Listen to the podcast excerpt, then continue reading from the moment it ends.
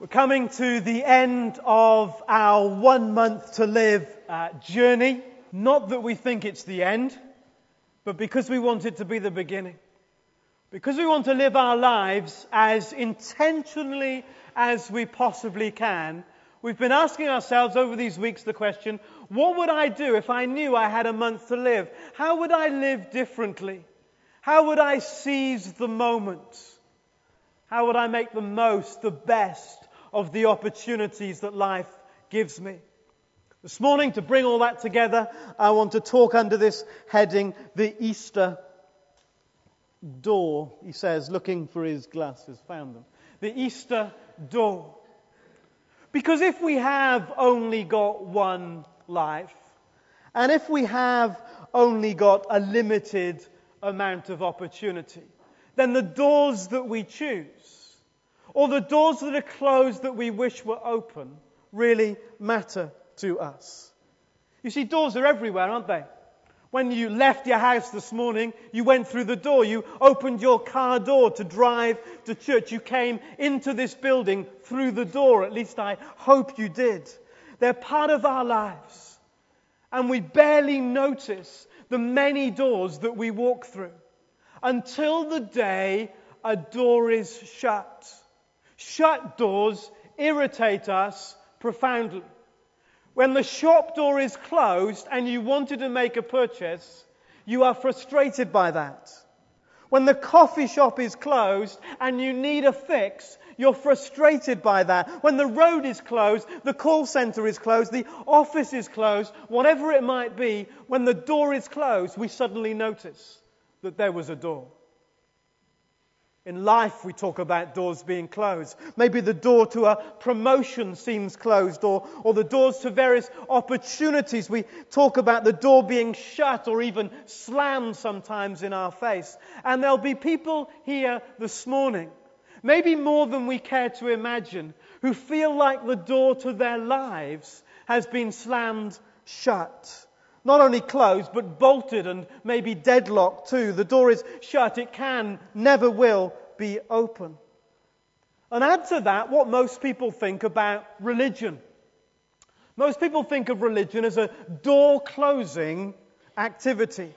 Instead of opening up life's possibilities, religion closes it down, and we uh, uh, uh, know that, and perhaps have good reason to suspect that. Religions are don't do this, and do do that, and you must do this, and you mustn't do that. It's a door closer, a door slammer. And we don't like doors being closed. So most of the time we give religion a wide berth. And I would agree. Why choose something that closes the door to our lives? The mistake, though, is when people think that Jesus and the life that he came to offer was all about a religion. It wasn't anything like a religion that our world had become so used to. In fact, if what Jesus was about was religious, then the religious people would have loved him. But in fact, it was the religious people that in the end nailed him to the cross. Whatever else Jesus came to bring, it wasn't another religion. If religion's closed doors, I want to say in just a few moments that what Jesus came to do, what Jesus brought, was a door flung wide open. In a world that closes doors, Jesus came to open them wide. At the time of Jesus, the people worshipped in the temple. Now, right in the middle of the temple was a massive curtain. Now, I mean massive. This curtain that stood right in the middle of the temple was about 20 meters high. Now, before the service, we were kind of calculating how high we think 20 meters is. We think that 20 meters is about eight stories, so it's higher than the ceiling of the church. So you imagine a curtain that is absolutely massive. 20 meters high, 10 meters wide, and about 8 centimeters thick. Depending on what it was made of, this huge curtain would have weighed between 4 to 6 tons. Jewish writings talk of it needing around 300 priests to carry it. And there it was, right in the middle of the temple. It was guarding or hiding the place in the temple that they called the Holy of Holies. It was there in the Holy of Holies that represented where God lived. Now we all know that God possibly, couldn't possibly have lived in there. A God who created everything is the God that fills every space. And the people that built the temple knew that too. But they wanted to represent in some way where God was. And they understood that He lived there in this central place. But no one, no ordinary person, ever saw it. All they could see was this massive curtain that separated them from, that kept them away from, that kept them outside God's presence. So every time they worshipped, Every day when they went to the temple to pray, all they could see was this huge curtain facing them. And they were reminded every time that there was this great big barrier between them and God. He was holy and perfect, and they weren't.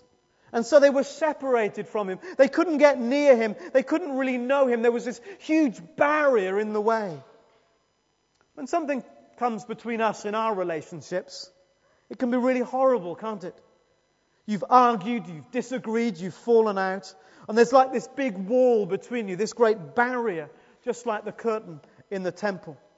Many years ago, we were on holiday in Brittany in the springtime, and we went with another couple, and we were walking along the, the vast beaches of uh, Brittany, and this couple went off and walked in, in the distance. And after a while, we could see that they'd obviously had a big row. Now, we couldn't hear anything about what they were saying, but it was obvious by the way that they were walking, by their body language. You could almost see the wall of hostility that had risen between them. We all got back in the car. We could feel it, the tension in the air. We talk about being able to cut it with a knife. Do you know what I'm talking about? Have you ever walked in on people just after they've rowed? You can feel it, can't you? You can feel the tension in the air. And as much as they pretend that everything's normal, you can feel it there. We live in a world that's fallen out with God. And the angst that we see and the angst that we feel is the invisible barrier that's there all around that exists between us and God. There's a tension in the air because we've fallen out. If an alien turned up and looked at our world, it would be like the aftermath of a great big row with God, and we're just still not speaking. And you can feel the tension, see it in the air, the atmosphere all around.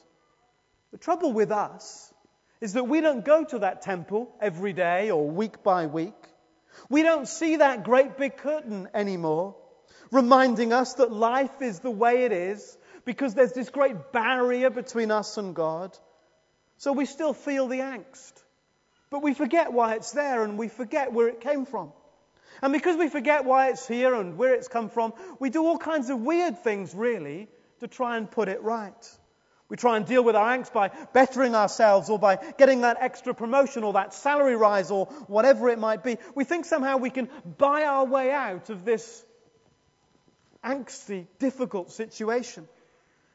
If only we'd remember that the angst is because this relationship has broken down. When someone dies, people face the enormous pain of a relationship ending. Death brings that ultimate barrier. Imagine going to someone who was grieving and say, Have some money, that'll help. We would know instinctively that somehow that was insulting. We, we, would understand if they were angry. How can a little bit of money help them with all this angst that they feel because of this relationship that no longer exists? And yet in life, there is this great relationship that no longer exists. And we think we can buy our way out of the angst. The people in the temple knew that whatever they did, they couldn't fix it. Massive curtain. They couldn't move it. They couldn't get through it. They knew every day that whoever they were, Wherever they'd come from, whether they were the top of the class or the bottom, whether they were rich or poor, all of them were the wrong side of the curtain. But then something happened. Then something happened. As Jesus hung on the cross, the Bible tells us that it went terribly dark. And Jesus experienced in those moments all that it meant for him to be terribly, utterly, completely alone. And when he'd taken all that upon himself, the Bible says that he died. And then we read these words. At that moment, the curtain, the curtain of the temple was torn from top to bottom. The constant reminder that we were separated from God, the daily check that our lives are never meant, that are never what they could have been, was torn from top to bottom. The massive, thick, impenetrable curtain was divinely shredded when Jesus died. God has flung open the door into his presence, wide open for us to know him, to be with him, to live with him again. You'll know in our relationships that if there's been a falling out, after all the angst, the bitter words, the harsh accusations, it's such a release such relief when one partner opens their arms, reaches out in forgiveness, offers the olive branch of a new beginning. That's exactly what Jesus did. As his arms were stretched wide on the cross, they were wide in welcome. He was offering that new beginning, offering that new start, reaching out in forgiveness and saying it can be a different way. And he ripped up the curtain just to prove his point. So we're reminded at Easter the reason for the angst. We've fallen out with God. There's distance between us. So much distance, in fact, that we forget that God was ever there in the first place. We're so far from Him now that, that the angst is, is here and, and we've forgotten where it came from. And so we try to fix it. A bit more money, a better job, the right friends, the right opportunities, the right looks, the right personality. But all to no avail. But if it was possible to know God again, Imagine the difference that it might make. If I started up a relationship with the Queen, now the only reason for not doing that is my part, I just haven't had time. if I was to start a relationship up with the Queen, imagine the difference that that would make to my life. But how much more? What exponential difference to my life if somehow I was able to build with the Creator God? People have testified time and time and time again that this relationship with God is so life changing that it doesn't matter how great the angst is that we feel. This God and knowing Him can sweep it all away. I want to introduce you to someone whose life circumstances were so bleak and so cruel you would understand if he was the most angry man on the earth. He had every reason to spit feathers about the way life had treated him. Meet Nick, born with no arms and legs, who discovered that Christ is enough, no matter how deep, how real the angst in our lives is.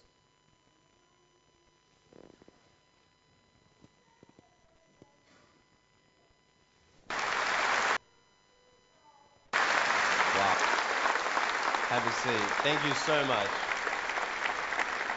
Nick, man, we've been having so much fun the last couple of days. I mean, I can't imagine what life is like with you on the road. I mean, your sense of humor is just awesome. It's got to be fun hanging we around have fun. We have a lot of fun. You know, like our, our schedule's so busy when you're going around Africa and Indonesia, and you just need a couple laughs to break it up a little bit. And I tell you, man, I have lots of fun in my little uh, BMW 7 Series behind me, and. Uh, we're going to send it to Pimp My Ride, and uh, we're going to get some spinning rims on it and uh, get like a subwoofer and just get it bouncing. You know what I mean? Like, have a whole party in my wheelchair. And uh, it's quite funny when I drive around shopping malls and outside in public places. A lot of people, you know, sort of freak out, and you know, these little kids. I love running after them and Uh, there was this one boy who saw me one day and he goes, What happened? And I went up to him and I go, Cigarettes. and uh, love freaking kids out, man. We were in this uh, airplane one day and my friends put me in the overhead compartment. A lot more leg room up there, so. No, they shut the door and we waited for somebody to come and put their bag up. this guy came, opened the door, go boo, you know. I said the restrooms are over there. the funniest story though is I was in a car one day and when you see me from the outside of the car, you have no idea that I have no arms and no legs. You just see my head and we're at the traffic lights one day, and this car comes up next to us, and this girl's looking at me. And I'm like, cool, let's have some fun here. So I look at her and I grab the seatbelt in my mouth and I loosen it. And then in the car seat, I just did this.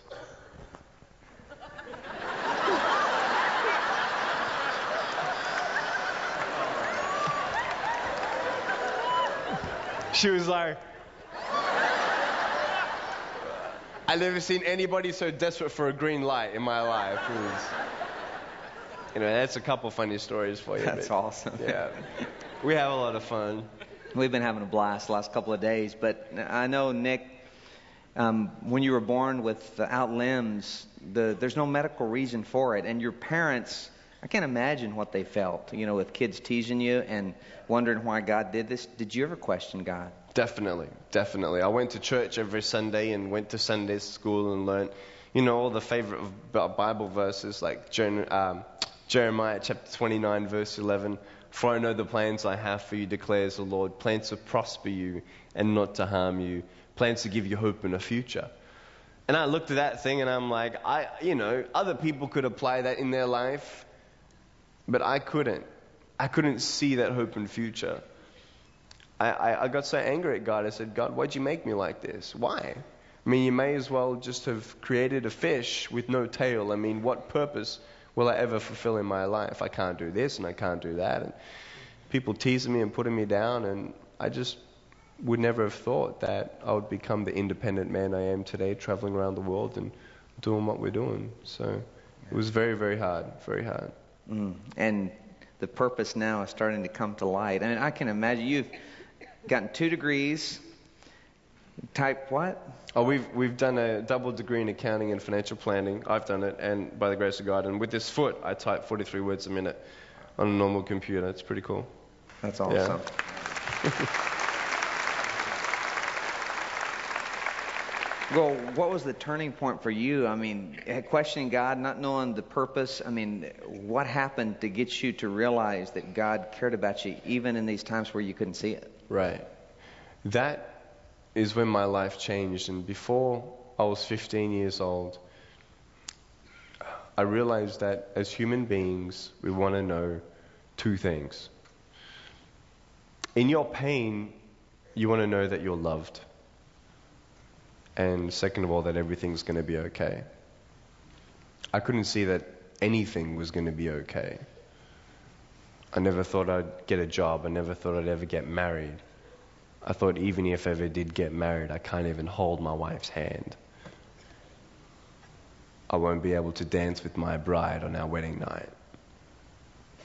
And when we have children, how am I going to put my arms around my kids when they're crying?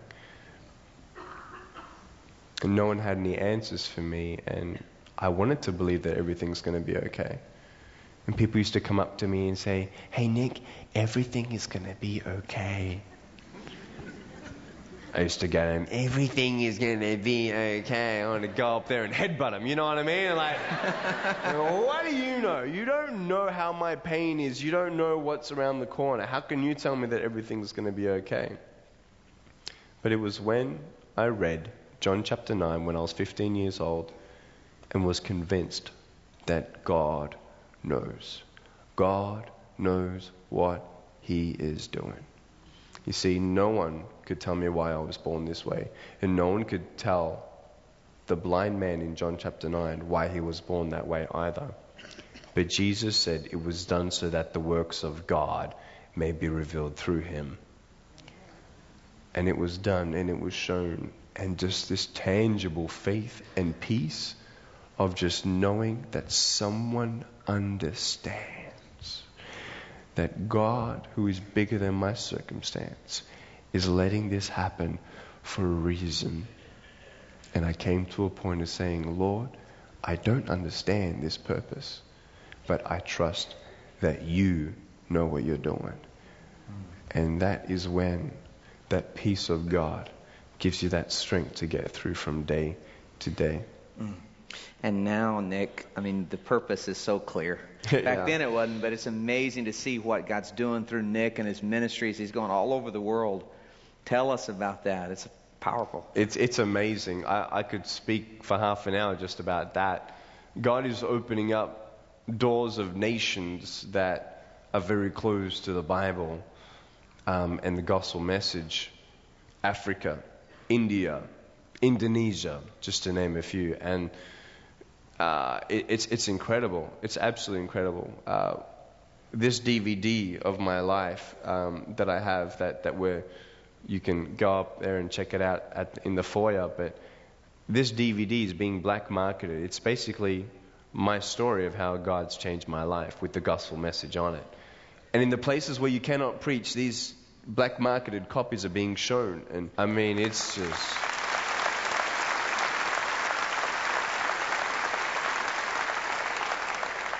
In Africa, I was, you know, on TV across East Africa to 50, 60 million people. And uh, I mean, just the way that people look at disabilities over there is so shocking. We are so ignorant to it. When a baby is born with any birth defect, as, as little as a, a cleft lip, take it to the extreme. I'm not going to use colorful language, but that's exactly what they do, and it's in their newspapers. And then basically, it's a shame for the family to have a disabled child, so they abandon it. And then they hear of a guy without arms and legs with a smile, with hope. It doesn't register in their mind, and that's why we bring in these crowds. India, over five nights, 350,000 people came to hear the gospel message, and we saw 80,000 make a first decision to have Christ into their life. It's huge. It's huge. Well, when I was preparing this message about joy, one of my teenagers walked in and we started talking about joy. And he asked me, he said, Dad, what is joy exactly? I mean, how do you, you know, describe it? How do you get a handle on joy? And, and I said, well, let's talk about that. And we talked about it a little bit. And then he said, Do you think if Nick had the choice today, if God gave him the choice and said, Nick, if you want arms and legs, I'll give it to you. It's up to you. What do you think Nick would say? And then I said, You know, I don't know. It's a great question. I'll ask him. So, Nick, I know you get asked that a lot, but what is your answer to that? You know, I, I want to be completely honest with you. I'm, that's, that's just who I am. I'm real with people. And from the bottom of my heart, I'd say that I'd choose this all over again, ten times over, knowing that one soul through my life would be changed forever and see that you don't have to do this alone. You see, because of my weakness, you see the perfect strength of God, knowing that I couldn't do this on my own. And when people hear me preach, as much as they want to try resist to the truth, they have no choice but to believe me. Why? Because my pain is real, but my victory is real. And I am a miracle of God that you cannot argue with. You cannot argue with my smile. You can't argue with the strength in my eyes. You can't argue with it. And so, if I am that miracle for somebody else, here I am. Let's do it.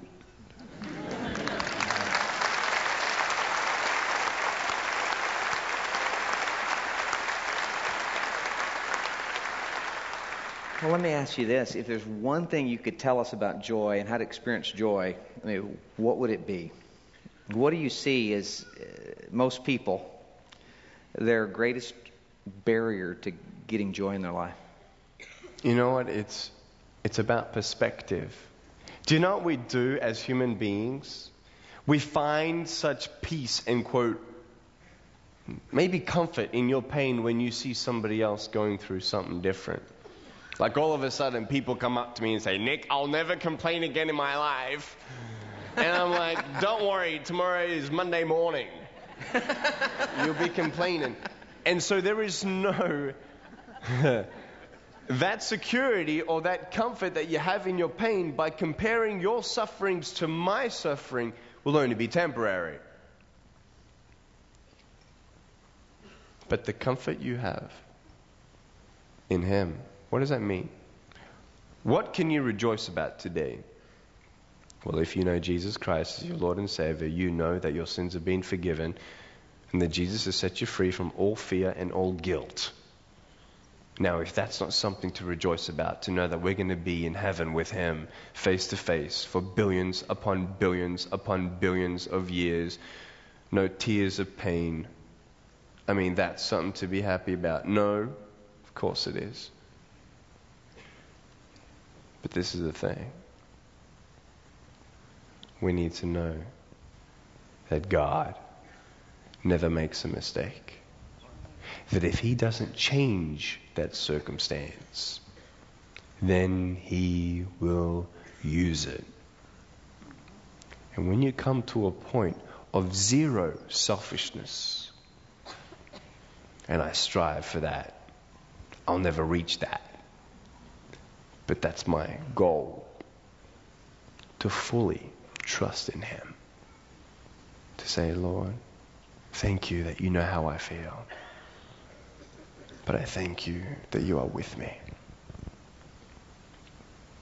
And everything is going to be okay. You know, maybe you're a person today who's tried to get through your life on your own and you know that you're tired, you know you're exhausted. And even Christian parents come up to me and cry on my shoulder and say, Nick, I don't know how to pray for my kids anymore.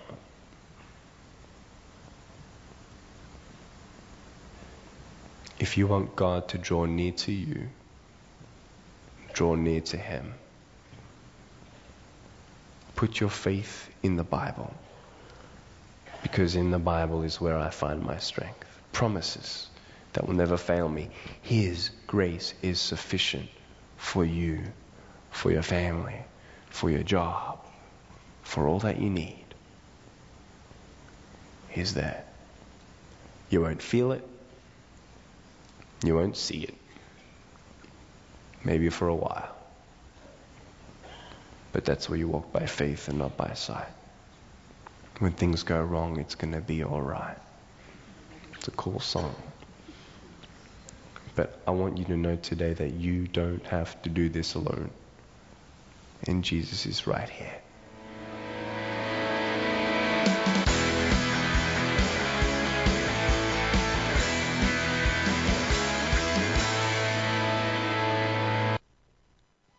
We don't have to live with the angst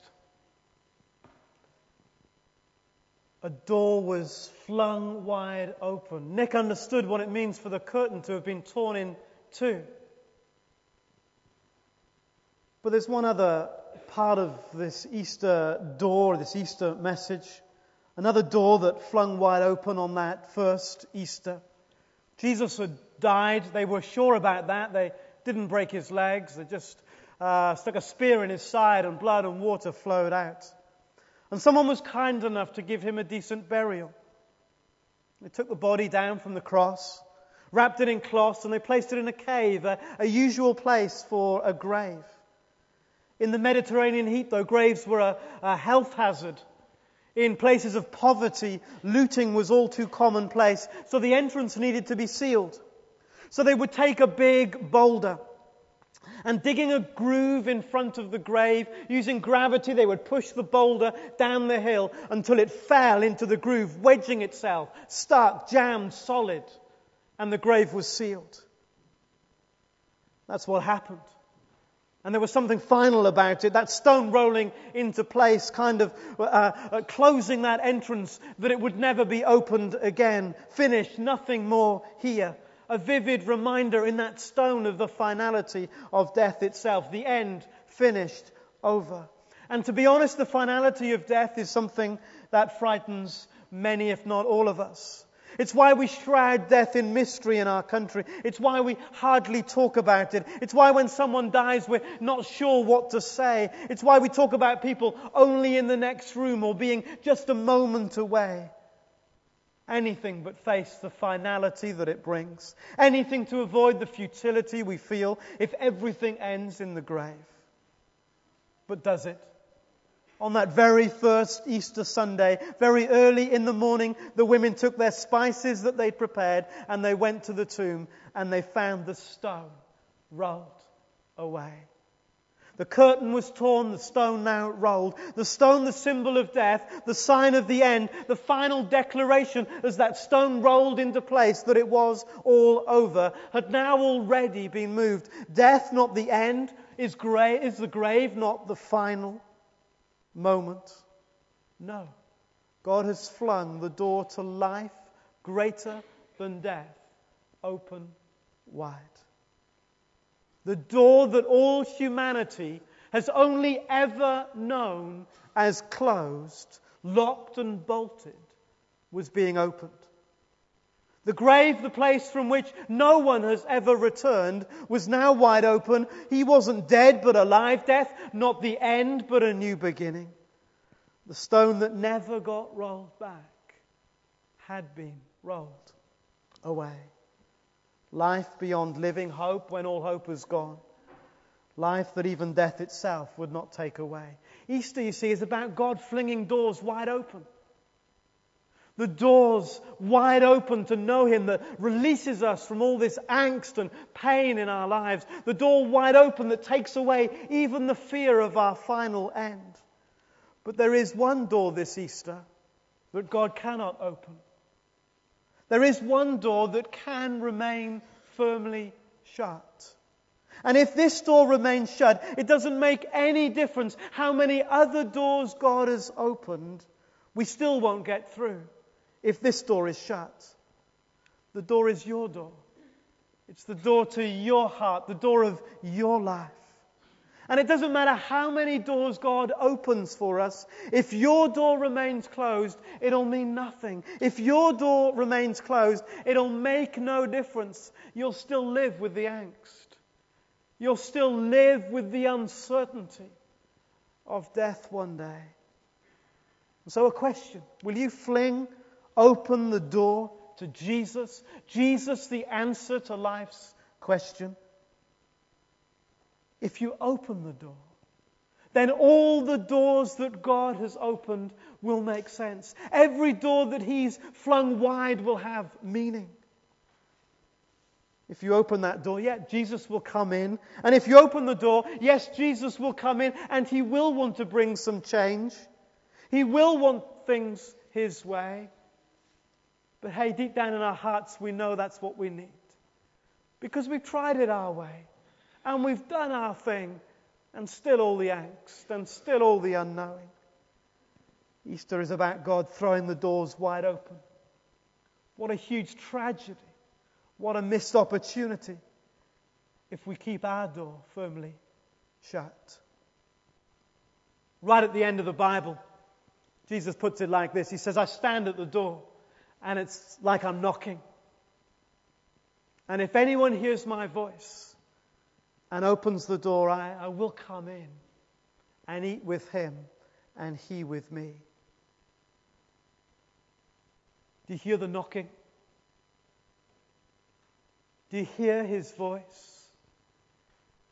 You see, maybe you've got to this point many times.